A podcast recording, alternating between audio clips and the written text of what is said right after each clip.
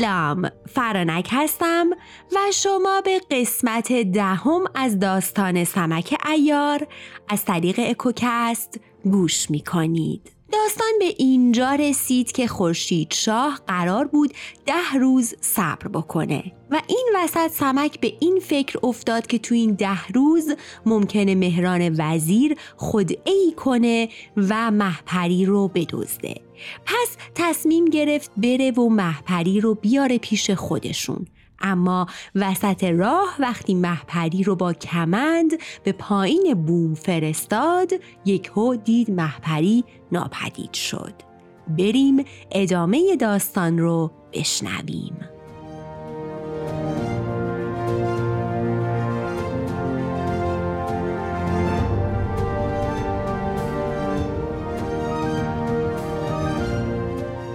داستان چنین می‌گوید که مهران وزیر آن شوم حرامزاده بدکردار فرزند کشته و با خاری که از سمک ایار دیده بود با دلی غمگین و پراندوه به سرای خود آمد.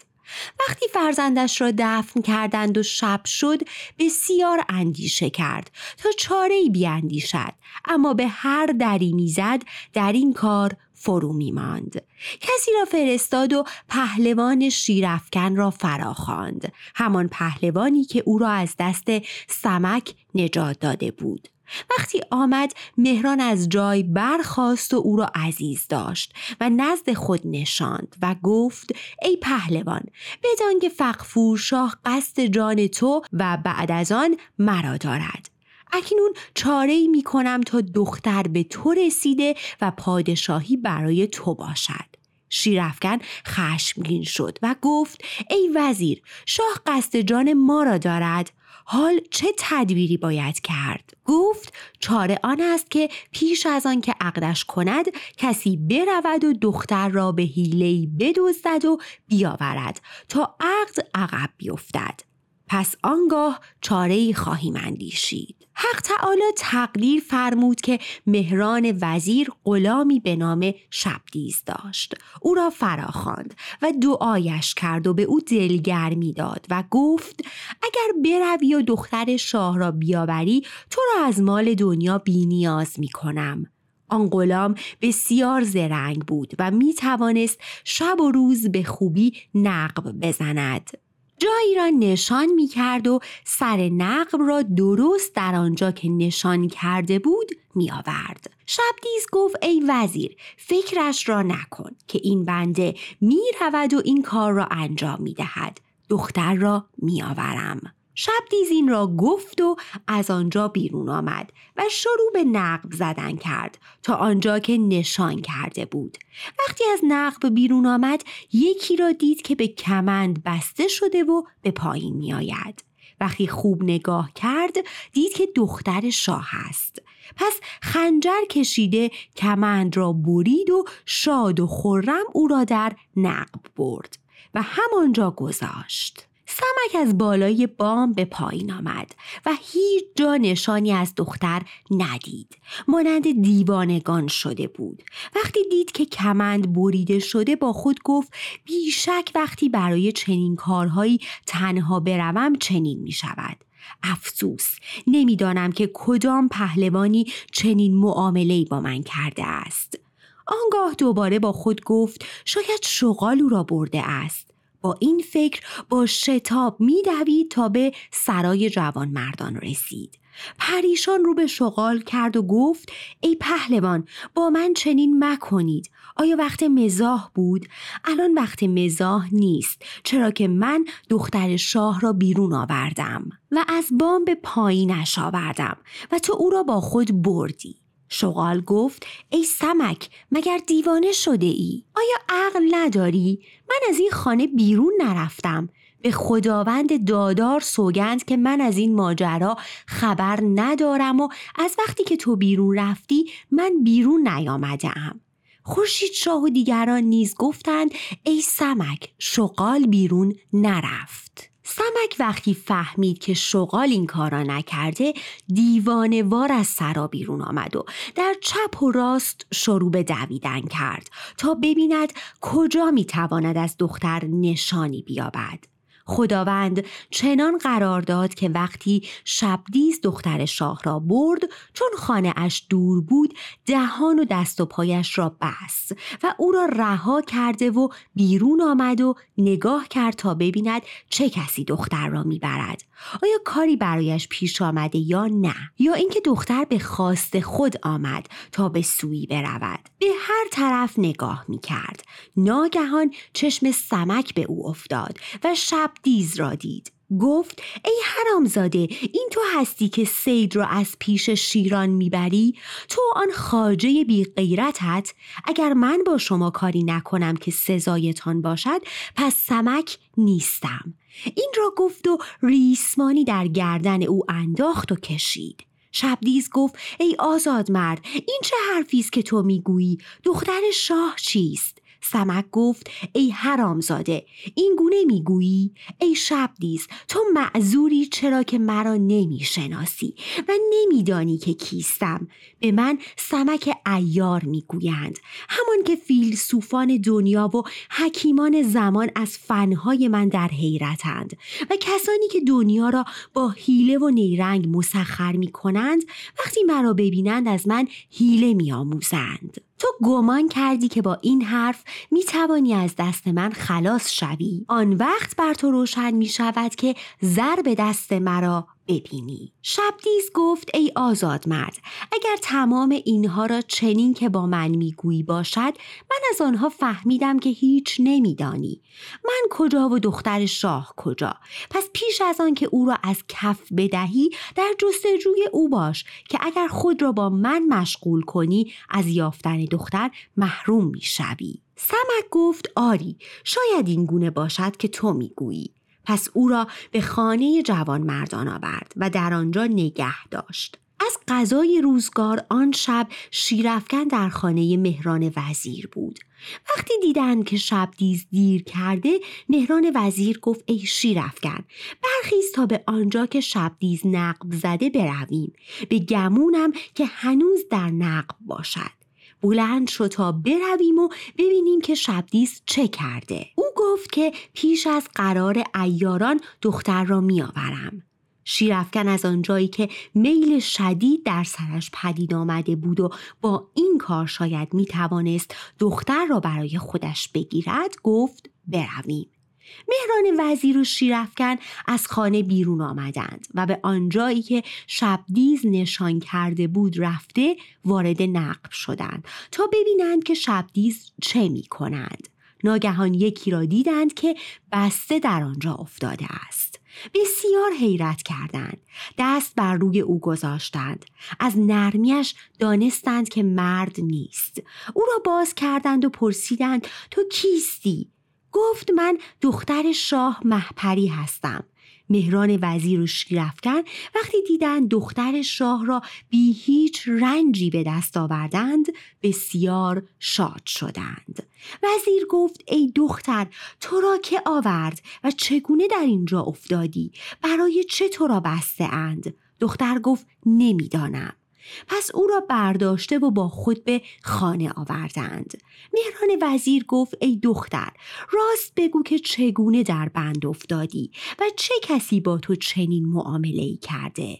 محپری گفت سمک ایار مرا از خانه بیرون آورد و مرا به بالای بام برده و با کمند مرا به پایین فرستاد تا نزد خورشید شاه ببرد. وقتی به زمین رسیدم کسی مرا گرفت و در این سوراخ برد و بدین گونه مرا بست و بیش از این چیزی نمی‌دانم. وزیر گفت او شبدیز من بوده. نمی‌دانم اکنون چگونه است. مبادا که در دام سمک افتاده و گرفتار شده است.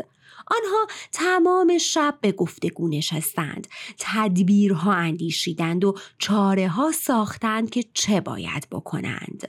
از آن طرف در خانه دختر به خاطر اتفاقی که افتاده بود و بندیان را برده بودند هر شب لالا صالح دو سه بار به بالین دختر می‌رفت و او را می‌دید. وقتی سمک ایار دختر را برده بود لالا صالح به جایگاه دختر آمد و او را نیافت. همه جا را برای یافتن دختر گشت اما اثری از دختر نیافت. همان دم به بالین فقفورشاه آمد و او را از خواب بیدار کرد و گفت ای شاه بزرگوار دخترت نیست.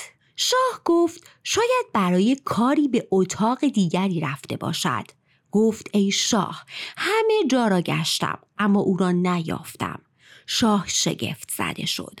آنگاه گفت به خانه جوان مردان برو و شغال پیلزو را به اینجا بخوان که کار آنان است. لالا ساله همان دم به خانه جوان مردان و نزد شغال آمد. در آن وقت ایاران شبدیز را دست و پا بسته و افکنده بودند و شغال و دیگران از هر دری سخن می گفتند که لالا صالح وارد شد و سلام کرد. آنها جواب دادند. شغال گفت ای لالا این وقت شب چه پیش آمده؟ گرچه هر جا نام تو بیاید حتما خیر است. خادم گفت فقفورشاه تو را می‌خواند. شغال فهمید که برای چه کاری او را می‌خواند. پس برخواست و به همراه سمک و لالا صالح به سرای شاه آمدند. شاه در سرای زنان بود.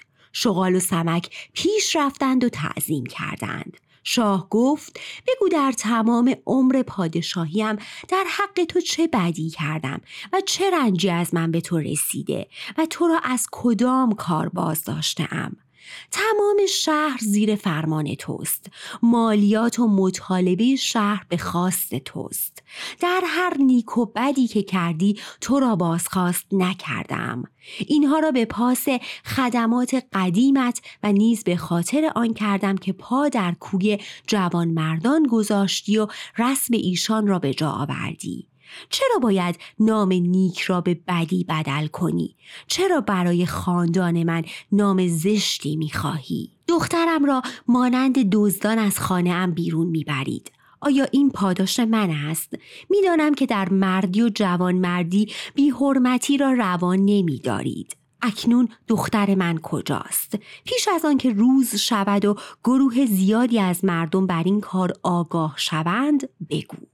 وقتی فخفور شاه چنین گفت سمک تعظیم کرد و گفت ای شاه جوان مردان هیچ وقت دروغ نمی‌گویند. حتی اگر سرشان را برای حرف راست برباد دهند. این کار را من کردم. به سرای شاه آمدم. بر دخترت حتی دست هم نگذاشتم و در او نگاه نکردم تا قبل از آنکه به گواهی یزدان سوگند برادری و خواهری به جا آوردیم. او دیگر چه در این دنیا و چه در دنیای دیگر خواهر من است. این کار را بدان جهت کردم که با خود اندیشیدم که از مکر و حیله مهران وزیر ایمن نیستیم. از این بابت می ترسیدم پس آمدم و دختر را بردم. وقتی او را از بالای بام پایین فرستادم با خود گفتم او را به خانه خود می‌برم. تا وقتی روز عقد فرا رسید او را از خانه برادرش بیرون بیاورند. شبدیز غلام وزیر بر این کار آمده بود. وقتی او را پایین فرستادم خودم نیز پایین آمدم. کمند را بریده دیدم و او را روبوده شده. اکنون من شبدیز را گرفتم و دخترت در خانه وزیر است. فقفورشا حیرت کرد و گفت این چه رنجی است که از این وزیر و این دختر به من روی کرده؟ چرا وزیر در پی دختر من است؟ از من چه می‌خواهد که چنین کاری می‌کند و آشوب و فتنه در جهان میافکند و مردم را حیران می‌کند؟ شاه چنین با خود اندیشید. آنگاه شغال و سمک را بیرون فرستاد و گفت شما بازگردید تا من فردا این حال را ببینم که چه خواهد شد. شغال و سمک به خانه آمدند. هرچه گذشته بود برای خورشید شاه گفتند. روز بعد وقتی صبح شد فخفور شاه بر تختش نشست. مهران وزیر به همراه شیرفگن برای خدمت آمدند. هر یک در جای خود نشستند. فخفورشاه خشم آلود به مهران نگاه کرد و گفت ای مهران من گمان می کردم تو برایم وزیر هستی و مملکت را پاس می داری و برایم در پادشاهی کارسازی می کنی. تو خود شب به خانه ها می روی و دختر پادشاهان را می دزدی؟ دزدان وقتی به خانه کسی می روند طلا و پارچه با خود می برند. اما تو آدم زنده می بری. دختر مرا چرا بردی؟ با او چه می خواهی بکنی؟ این چه بیادبی است که می کنی؟ مهران از سخنان شاه ترسید و گفت ای شاه بزرگوار دختر تو را سمک برده بود. غلام من شبدیز به او رسید و دختر را از او ستاند و به سرای من آورد که خوب نبود تا او را رها کند که او را به سرای ایاران ببرند و بیشتر از این زشتی پدید آید. اما گناه من است. این کارها را دیگران می کنند و ستمش بر من می رود فرزندم را آنگونه به خاری می کشند و بر من بیحرمتی می کنند که گویی با تو کرده اند. شب به سرایت میآیند و دخترت را می‌برند. خاندان تو از ایشان ستم می‌بیند. اگر آنطور می‌شد که شب دیز من نبود او را برده بودند. من گمان کردم که کاری نیکو کرده ام. حال که خوب نیست دیگر چنین نمی کنم. می‌دانم که تو چنینی و آن ایاران چنان هستند. دیرگاهی است که مملکت از دستت بیرون رفته. وقتی آوازش در عالم بپیچد و بگویند که فقفورشاه از پس شست مرد ایار بر نمی آید از هر طرف به قصد کاخ تو لشکر می آورند و آن وقت برایت هیچ خوب نیست. باید تدبیری کرد تا تو از دست این ایاران خلاص شوی و بیش از این نامد به زشتی نرود. اینها را برای این می‌گویم که خیرت را می‌خواهم. تو گمان می‌کنی که من در کارت اختلال می‌کنم.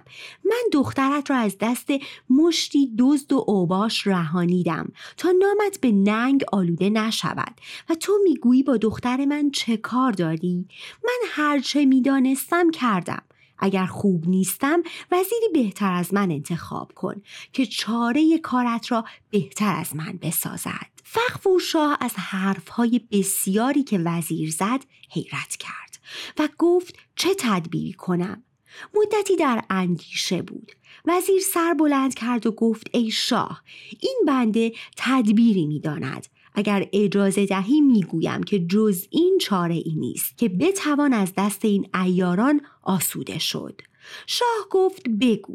مهران وزیر آن حرامزاده بدکردار گفت ای شاه فرمان بده تا دیویست غلام ترک با سلاح کامل در اتاقها پنهان شوند و روز عقد خورشید شاه کسی را بفرست تا جماعت ایاران فرخروز و خورشید شاه را بی سلاح به درگاه فراخوانند. وقتی غذا خوردند و مجلس بزم آراسته شد غلامان از اتاقها بیرون آمده و شمشیر برکشیده همه را پاره پاره کنند تا شهر از شر آنها آسوده شود و تو بمانی و دخترت و آنگونه که می‌خواهی پادشاهی کنی. فخفور شاه گفت با تمام اینها تدبیری خوب کردی. این را گفتند و ماندند و به روال گذشته هر کسی به خدمت آمدند و بازگشتند. وقتی وزیر به سرای خود آمد در مقابل دختر شاه تعظیم کرد و هرچه توانست از هدایا با دختر همراه کرده او را به خانه پدر باز فرستاد روز بعد وعده ده روز تمام می شد شاه بارگاه را آراست و تمام عمرای حکومتی و خواص را فراخواند. آنگاه کسی را فرستاد تا نزد ایاران و سمک و خورشید شاه و فرخروز و شغال پیلزور آمدند. حاجبان درگاه و خدمتکاران پیش آمدند و گفتند شاه میفرماید که امروز روز عقد است و شادی. بی سلاح به کاخ بیایید تا امروز در میان ما سلاحی نباشد. همگان سلاح ها را باز کردند و بدون سلاح وارد کاخ شاه شدند. وقتی خورشید شاه و دیگران نزدیک تخت شاه رسیدند تعظیم کردند و خورشید شاه سمت راست شاه نشست و برادرش فرخروز برای خدمت بالای سر خورشید شاه ایستاد. شغال پیلزور و سمک نیز نشستند. شست مرد ایار هر کدام که باید بنشینند نشستند و آنانی که باید می ایستادند ایستادند. غلامان شاه درون آهنها پنهان شده و در اتاقها به کمین نشستند. آنگاه سفره گستردند و غذا خوردند. وقتی غذا تمام شد دستها را شستند و مجلس بزم آراستند و به شنیدن آواز پرداختند. شاه به حاجبی امر کرد تا برود و جماعتی از مردم شهر و فضلا و علما و کت خدایان را حاضر کند. حاجب از آنجا بیرون آمد و در بیرون نشست. چرا که از قبل به او گفته بودند که برود و بیرون بارگاه بشیند. مدتی گذشت. شراب دو سه دور گشت. مهران وزیر دستارش را از سر برداشت که یعنی گرم است و دستش را بر روی ریشش کشید.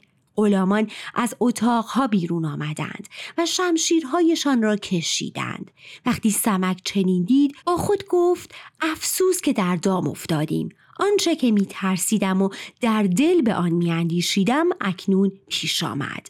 پس خنجری را که میان دورانش پنهان کرده بود بیرون آورد و در میان غلامان افتاد و با خود گفت ای سمک بیهوده نباید خود را برباد داد. چرا که بیشک از اینجا نخواهیم رست. پس برای تقاس خون خود جهد کن. با این اندیشه می‌زد و از آنان بر زمین میافکند. خورشید شاه سرش را پایین آورده بود و می‌گفت ای فرخ روز دیدی که چه کردند؟ با چه حیله ای ما را به دام انداختند و برباد دادند؟ این کار مهران وزیر است. دشنام می‌داد و سرش را تکان می‌داد و با خود می‌گفت که چه پیش میآید. هر دو سر به زیر آوردند. غلامان ایاران را که بی سلاح بودند بر زمین میافکندند و ده تن را به اسارت گرفتند. ده تن از غلامان نیز به دست سمک کشته شدند. اما سمک زخمهای بسیاری خورده بود و خون بسیاری از او رفته بود. وقتی دید کار از حد گذشت و از ایاران کسی زنده نماند با خود گفت بهتر از خود را در میان کشتگان بیاندازم. اگر هنوز عمری باشد رسته ام وگرنه باید که از این جهان رخت ببندم. این را گفت و خود را از پا انداخت و در میان کشتگان به روی خفت. غلامان خورشید شاه روز و شغال پیلزو را گرفته و آنها را بستند و گفتند که ای شاه چه کار کنیم؟ فخفور شاه به مهران وزیر گفت چه کنیم؟ حق تعالی چنین تقدیر کرد که هنوز عمر آنها باقی بود. بر زبان وزیر آمد که خورشید شاه و فرخ روز را باید زندانی کرد. میپندارم که هنوز عجلشان نرسیده است. پس این دو تن را به همراه شغال زندانی می کنیم چرا که حالا دیگر از دست آنها کاری ساخته نیست. شاه امر کرد تا بارگاه را از اجساد پاک کنند. پس گفت همه این کشتگان را به صحرا برده و دفن کنید. آنگاه شاه امر کرد تا خورشید شاه و فرخ روز را زندانی کنند و برایشان نگهبان گماشتند. شغال پیلزور و دیگران را هم به زندان بردند و در بند کرده و به نگهبانان سپردند. مهران وزیر گفت این کشتگان را به صحرا برده و در آنجا بیاندازی تا سگها اجسادشان را بخورند. خدمتکاران کشتگان را به صحرا انداختند. سمک در میان کشتگان بود. مهران وزیر گفت به خانه جوان مردان بروید و آنجا را غارت کنید. گروهی به خانه ایاران روی آوردند و دست به قارت گشادند. شبدیز را بسته یافتند. او را باز کردند و هرچه در آن خانه بود همه را با خود بردند و خانه را با خاک یکسان کردند. صاحب این نقل می‌گوید که وقتی کشتگان را از بارگاه بیرون برده در صحرا انداختند و به امر وزیر گذاشتند تا سگان آنها را بخورند. سمک از خون بسیاری که از او رفته بود بیزور و ناتوان در میان کشتگان افتاده بود تا آن وقت که شب شد. حق تعالی چنین مقدر کرد که یک نفر در آن شهر به شغل نباشی مشغول بود و نامش مهرویه بود. مهرویه آن شب با خود گفت باید بروم و آن کشتگان را وارسی کنم که آیا هیچ زر با آنان هست یا نه؟ چرا که آنان همیشه با خود زر داشتند و همیشه با جامه و کلاه و کمر و کارد و میانبند و این چیزها بودند. شاید که چیزی به دست آورم. با این فکر از خانه بیرون آمد تا به اجساد نزدیک شد. یکی یکی را وارسی می کرد و کمر و بازویشان را نگاه می کرد و اگر کسی چیزی داشت بر می داشت تا اینکه به سمک ایار نزدیک شد. وقتی دستش را بر روی سمک گذاشت سردی دست مهرویه به سمک رسید. چشمش را باز کرد و تکانی خورد و گفت ای آزاد مرد تو کیستی و من کجا هستم؟ مهرویه گفت ای آزاد مرد من مهرویه نباش هستم. وقتی سمک نام مهرویه را شنید او را شناخت و گفت ای مهرویه آیا در تو جوان مردی هست؟ از برای خدا جرعه ای آب به من بده تا خداوند به فریادت برسد. این را گفت و مهرویه رفت. مدتی گذشت. مهرویه با کوزه ای آب به بالین سمک آمد و آب در گلویش ریخت. وقتی آب به حلق سمک رفت و سردیش به بدن او رسید و قدری توش و توان خود را باز یافت گفت ای آزاد مرد مرا بنشان. مهروی سمک را نشاند. سمک گفت ای مهرویه آیا آنقدر در تو جوان مردی و حلال زادگی وجود دارد که به سوگند من درایی و مرا از اینجا به سرای خودت ببری؟ مداوایم کنی تا بهتر شوم و من نیز هر چه می‌توانم در حق تو نیکی کرده و از خداوند نیز پاداش نیکیت را می‌گیری. مهروی گفت فرمان بردارم. پس در همان دم سمک را به پشت گرفت و او را به سرای خود آورد. مهروی زنی داشت که بسیار پارسا و نیک محضر و نامش سامانه بود. گفت ای مهروی این کیست؟ گفت ای زن چندین سال است که کارهای ناشایست می کنم به طوری که خداوند بر کارهایم راضی نیست. می‌خواهم کار خوبی برای رضای خدا انجام دهم. این مرد جزء همان ایارانی است که فقفور شاه با مکر آنها را کشت. این جوان مجروح است و جراحات بسیار برداشته. به معالجهش می‌پردازم تا خداوند او را شفا دهد و بر من رحمت آورد. زن گفت از این بهتر چه کاری می‌خواهی بکنی؟ کاش همه کارهایت این چنین بود و بلندی می‌گرفتی. آنگاه زن برخاست و آب گرم کرد و پیش سمک آورد تا خونهای بدنش را بشوید. سمک ایار گفت من تو را به خواهری خود میپذیرم. تو نیز مرا به برادری قبول کن. سامانه نیز او را به برادری قبول کرد. سمک گفت ای خواهر دست در کمربند من کن و در آن مقداری زر است. آن را بردار. سامانه در کمربند سمک دست کرد و مقداری زر که در آن بود باز کرد. صد دینار بود. پس گفت ای خواهر آن را خرج مداوای من کن تا اندکی رنجتان کمتر شود. سامانه خون را از بدنش پاک کرد و زخمهایش را بست. مهرویه گفت ای زن برخیز و آبگوشت به خوردش بده. سمک گفت ای برادر برای من کبوتر بچه در آب بجوشانید و آن را بکوبید و آن کوبیده را در آب بگذارید تا بپزد. پس آن را در گلوی من بریزید تا در تن من قوتی پدید آید. مهرویه گفت فرمان بردارم. هر چه می‌خواهی همان می‌کنم.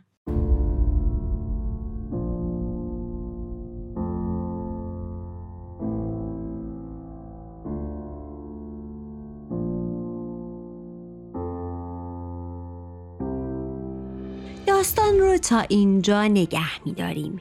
اینکه سمک ایار بعد از مداوا شدن چه تصمیمی می‌گیره و چه اتفاقاتی میفته رو تو قسمت بعدی میگم. تا قسمت بعد خدا نگهدار.